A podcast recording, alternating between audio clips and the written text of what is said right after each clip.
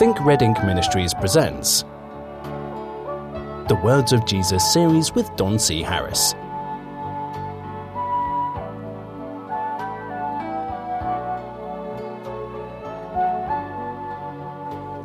Hello, my friends. Welcome once again to the Words of Jesus series. I'm Don Harris, gladly taking you through the red words of Jesus Christ. Um, what we're trying to do is is reinforce Christianity with the words of our founder. Um, it's uh, unbelievable how many things he said that we are not familiar with, and uh, even more so, there's it's amazing to me, always amazing to me, that we are so familiar with what he had to say that uh, many people can finish my sentences as I'm quoting from the scriptures. However, we don't have any behavior in our lives, uh, behavior uh, that is compliant with what he says. He, uh, he asked a question, and I think we should ask ourselves every day Why do you call me Lord if you don't do what I say? Jesus was teaching as we have been in chapter 30. I'm afraid we haven't moved very quickly, but um, uh, he was um, telling the, a parable of the kingdom of God. Uh, if you don't mind, I'd like to start at the beginning to uh, bring us up to speed. It won't take long. We're not very far into it. The kingdom of heaven is likened unto a man which sowed good seed in his field. But while men slept, his enemy came and sowed tares among the wheat, and went his way. When the blade was sprung up and brought forth fruit, then appeared the tares also. Tares are simply weeds. Also, uh, the servants of the householder came and said unto him, Sir, didst thou not sow good seed in thy field? From whence then hath it tares? And he answers clearly, and we've been talking about this now for several days, um, that an enemy has done this. The servants saith unto him, Wilt thou then that we go and gather them up? And he said, No. Now that is a that's an I don't know. Did it take you by surprise? It, I remember thinking, why not? Why not weed the garden? Um, and many people wonder, and many people have given up on God. Many people have become atheist, become agnostic, become uh, just absolutely complacent and absolutely um, uncaring about the things of God because there's certain things that they just don't understand. If God is a wonderful God, then why are all these things befalling us as we as we um, uh, quoted from uh, uh, Gideon's mouth in, one of our earlier shows. Um, and people wonder if God is a good God, then why are there cancers and why are there storms and why are there problems? And you know, why doesn't He do something about this?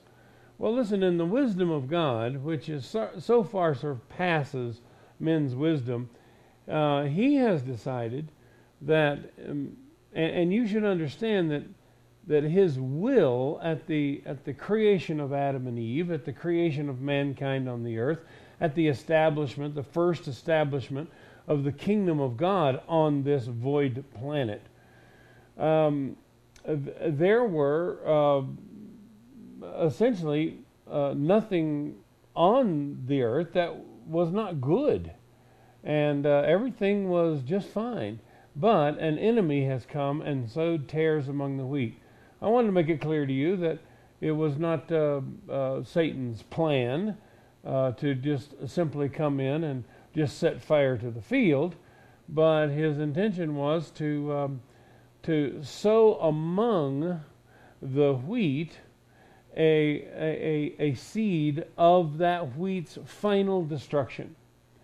And um, and the method by which these weeds would take the life, choke the life from these um, the the intended crop, the wheat, was that they would grow among the wheat and eventually choke them to death. And uh, we find Jesus using a parable very similar to this. We talked about it earlier. That um, what were the things that were going to uh, cause the good seed. The parable of the sower, if you remember, talked about that the sower sows the word, and that um, uh, that some fell on good ground, some fell on on gr- uh, the ground that was rocky, and some that didn't have any depth of earth. And and um, and he explained this by saying that that these three things are the cares of this world, the deceitfulness of riches, and the lust of other things. You need to understand that the things that make these weeds or make these uh, that cause the death of of God's plan, if you will, and that is for us to grow up and produce and 30 and, and 60 and 100 fold return on on our on our lives and endeavors here on this earth um, are all empowered by the will of man. Uh, the the cares of this world cares to whom? They're certainly not cares to our Lord God. They're not cares to the Lord Jesus personally. The cares of this world are our cares. Uh, the cares of this world, the deceitfulness of riches. Riches to whom? Our Lord God? No. The, the, the cares of this world, the deceitfulness of riches, and the lust of other things, the desire for other things. And, um, and all, all three of these uh, uh, eventual destruction of God's will uh, are all empowered by the will of man. And um, here we find that there is a there is a an, an intention on the part of Satan, uh, who is the enemy, uh, to sow among the wheat these tares. There are such a thing as uh, tares among the wheat that are not necessarily uh, the cares of this world that grow up and and, and choke uh, the the wheat. The the idea uh, is not a singular idea that there is one weed that is our enemy, but there there is such a thing as many weeds, and those of you who garden know that uh, yes, there are many weeds, and there are many many um, days of work to take these weeds away.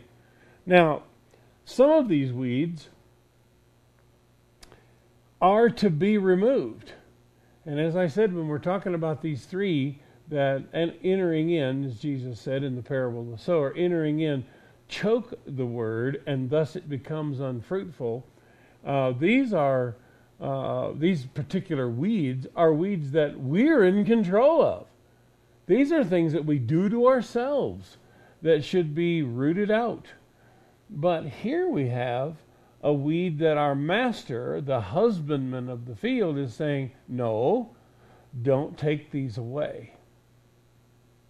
Now, does that seem odd to you? It seemed odd to me when I first read it because I'm thinking, weeds? Why do we need weeds? Well, in the infinite wisdom of our God, the weeds that were sown in our in our world out here are going to do us in some cases some benefit somehow. And the destruction of the weeds are going to what? I'm not sure that I read it. No, maybe I didn't. He said, um, he said, uh, shall we go and gather them up, gather them up? And he said, nay, lest while ye gather up the tares, ye root up the wheat with them. But let them both grow together until the harvest, and in the time of harvest I will say to the reapers, Gather ye together first the tares, and bind them into bundles to burn them, but gather the wheat into my barn.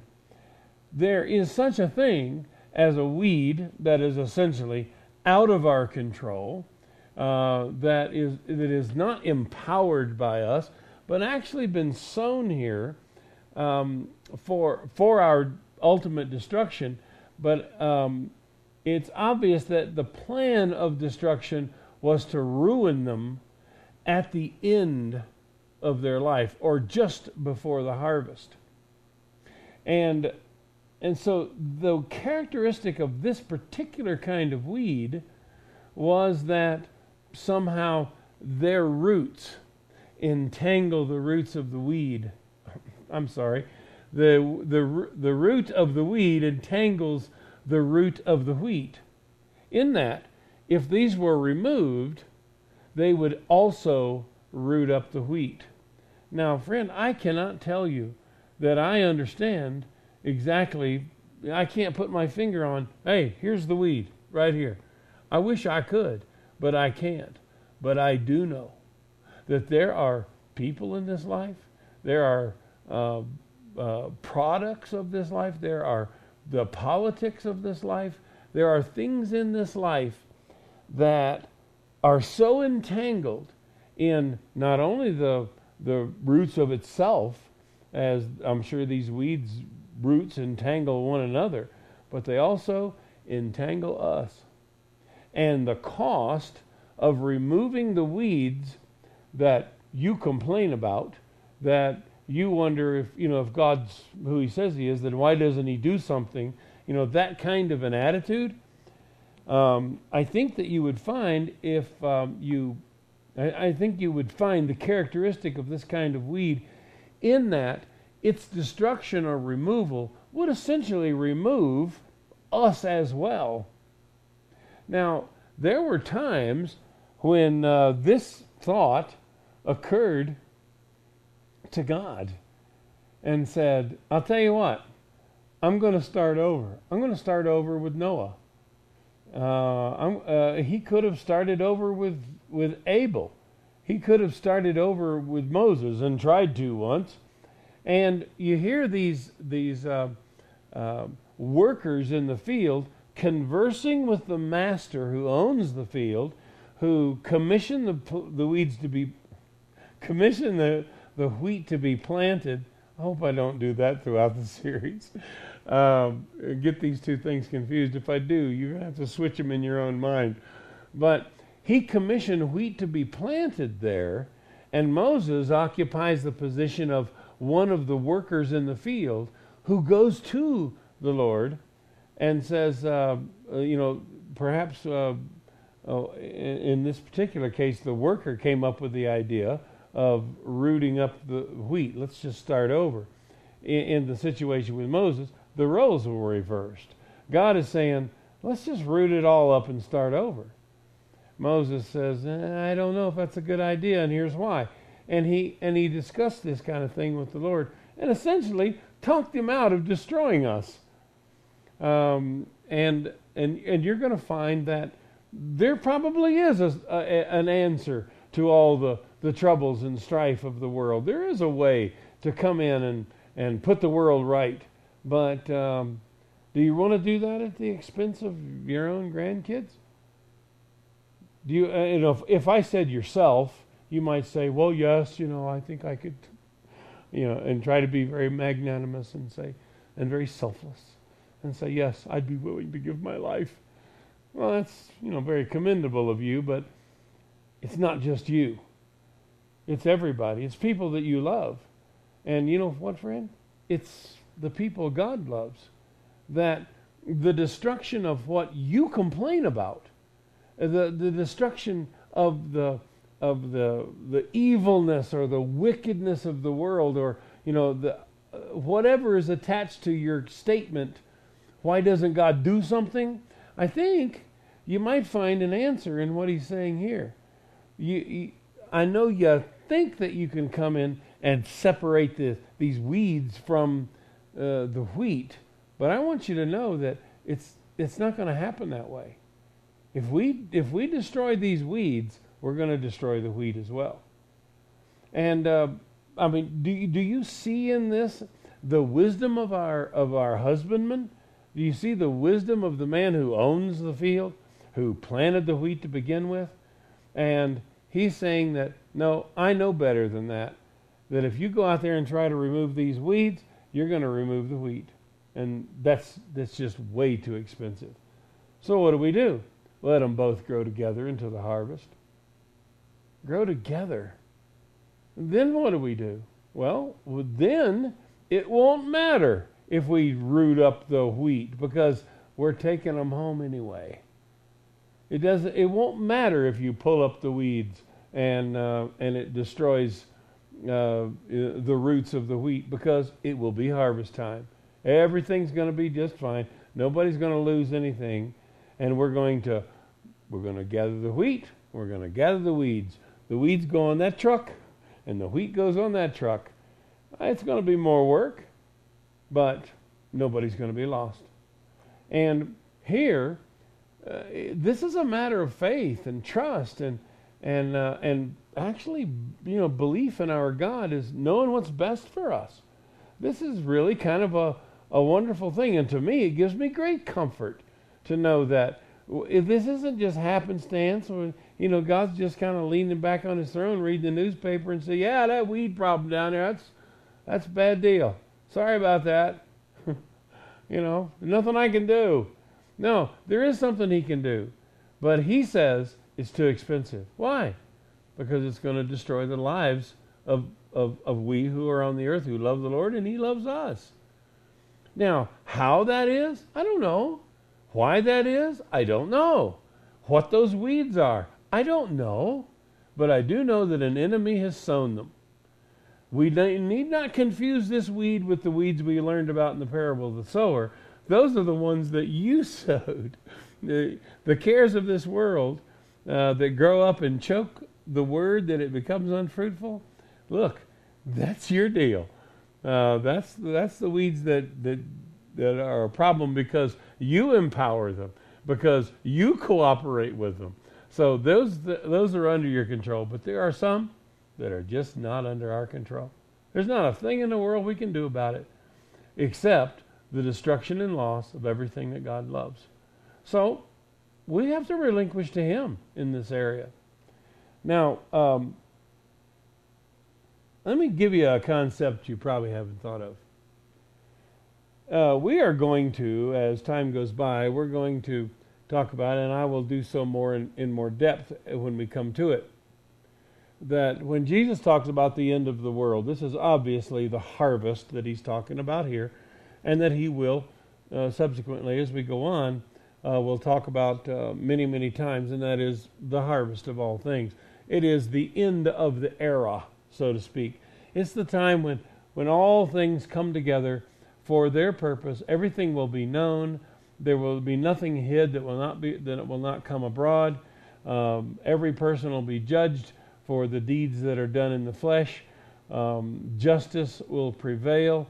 The, um, the, the, the wisdom and honor and, and love that is due our Lord will wash over the earth and uh, it's it's it's you know like like the Bible says, like the the waters cover the sea. I mean that's just it's just it's going to be a beautiful time.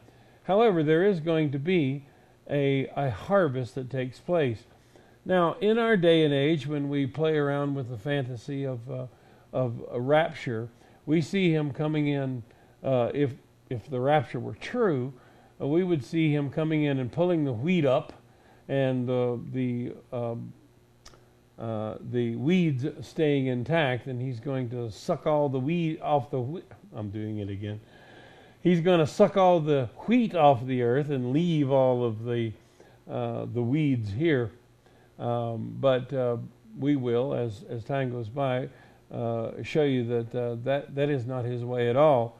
As a matter of fact, every place that he talks about this harvest time he talks about taking the wicked away and leaving those who are his people. Uh, the very opposite, as a matter of fact, it is the it is absolutely diametrically opposed to the rapture theory. Um, but you will not find a parable where Jesus talks about the harvest of the earth, where the um, the righteous are taken and the wicked are left. No, you, every one of the parables that you read, the um, the the the wicked are taken and the righteous are left. Every parable says that the wicked are taken and the righteous are left. And here we hear him say that at the harvest I'm going to say, Are you ready for this? Are, you still sore that I said something ugly about the rapture? Look, remember I told you about, you know, doctrines? If you can't hold them in your hand loosely and they won't stay there, the wind drives them away because they're chaff. You need to hold all your doctrines and all your beliefs in an open hand. Uh, if you're holding tightly to this to this rapture thing, you're making a mistake. I'm sorry to tell you, but you're making a mistake. You will not find that example. And here, we don't find it there either. What does he say here? He says, Let them both grow together to harvest, and in the time of harvest, I will say to the reapers, Gather ye together first the tares. Do you see this?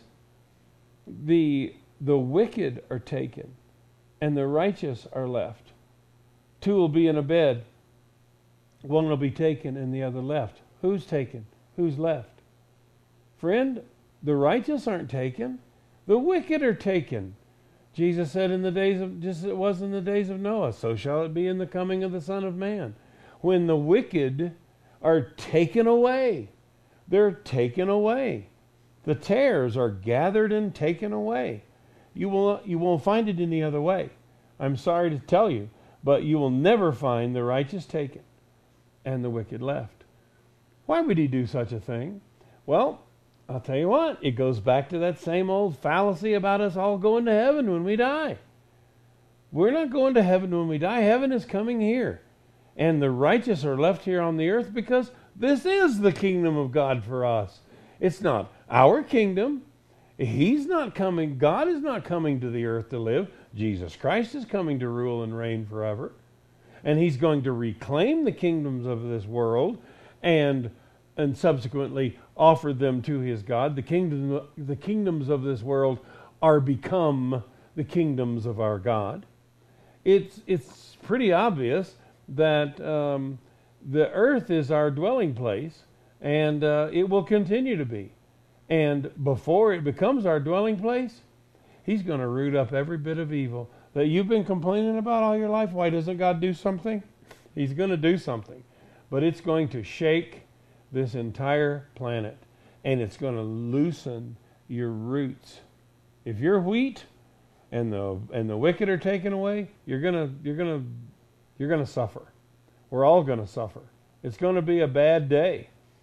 Um, I've all, I always ask people when the Bible says that Jesus appears and all the tribes of the earth shall mourn, who do you think that is? Do you think that's the wicked? No, it's going to be us. This is going to be a bad day. Um, well, you know, I know you were planning on it being a great day. You were planning on it being, you know, a a, um, a wedding feast. I know you were planning on just being a big party. But the truth is, is the Bible says that a man who desires the day of the Lord, and that's what we're talking about, a man who desires the day of the Lord lacks understanding. Because that day is going to be like a man who fled from a lion and a bear met him. You can't prepare for this. And I know you got canned goods. I know you got yourself a, a really nice rifle with a scope on it. I know that you you know you've got you know safe rooms in your house or you got a bunker buried in the backyard or whatever other preparation you made, friend. You can't prepare for something you don't know anything about. You can't do it. The only thing that we can do is, is yield ourselves to our God and not be deceived. I'd love to talk to you about that, but it's a subject that we're not going to cover before the show is over. But we're going to talk about not being deceived and how you can prevent from the greatest deception that's ever fallen upon mankind. And, and part of that great deception, I'm afraid to say, is the idea of the rapture, that we're all going to be taken away from here. And uh, there are people who that, that's their only hope. You know, the Bible talks about the blessed hope. Somehow, along in the last hundred years since this rapture thing has come along, the rapture has now occupied the place of the blessed hope. But when the scriptures talk about the blessed hope, you know what they're talking about? They're talking about the resurrection. That is our hope of living again. Uh, it has nothing to do with the rapture. Absolutely nothing to do with it whatsoever. Now, next time we get together, I'm going to tell you something that's probably going to be very disturbing to you. And that is that the plan of uh, that he mentions here that at the end, when the harvest time comes, I'm going to send forth the angels, and they're going to gather the tares into bundles. Friend, uh, I believe with all my heart, and you can believe it or not, you can deal with it or not, you can say I'm just all wet and move on. It's okay. But for me, I think we're in that time right now. And I'm going to explain it to you. It's going to be very uncomfortable to you, but um, I believe that we are in that time right now when the angels have been set loose on this earth to gather the tares. And there's a certain way that they're being gathered. There's a certain type of person. There's a certain type of so called Christian that has certain characteristics. And the angels, the messengers of God, are baiting the trap with the very thing that these people are after. And it's going on, I think it's going on right now. And you ever wonder, well, who are these people that call themselves Christian? Why don't they resemble the Lord Jesus at all? Why do they have so much trouble in their life? Um, uh, uh, they there's they don't set forth any righteousness. They're they're not they're not exemplars of faith. They're really no different than anybody else. Uh, and they call themselves Christian. Why is there such an abundance of these people? I'm going to explain it to you. We're going to talk about it next time. Our time is gone for now. I hope you're enjoying. I don't know how you can. This, these things were tough for me, but this parable of the tares uh, is just loaded with this kind of information uh, about the end times. And I think we ought to, all, all ought to be prepared. We ought to be informed. And as these things happen, uh, we're going to know exactly where we are. And uh, none of us, none of us need fear these things because God has not appointed us to wrath. All right, that's all for this time. I want you to do something for me. I want to hear from you. Uh, would you write to me? I, I love getting your emails, and uh, you can do so simply by writing to Don at thinkredink.com. All right, it's time for us to go. We'll see you next time. Bye bye.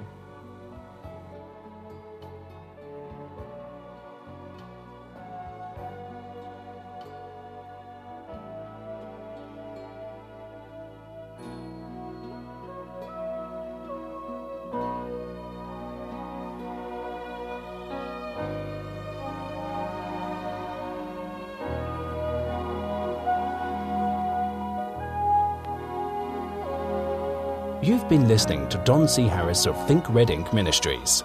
Email don at thinkredink.com. That's thinkredink.com.